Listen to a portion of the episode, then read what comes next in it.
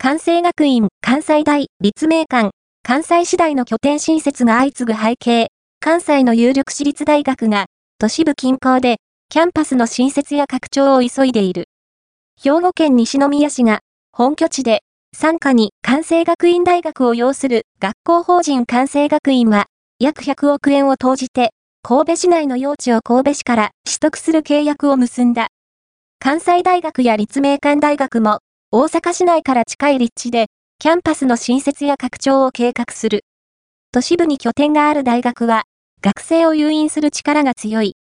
成長を維持するため、各大学の投資が積極化している。大阪、石宮幸子、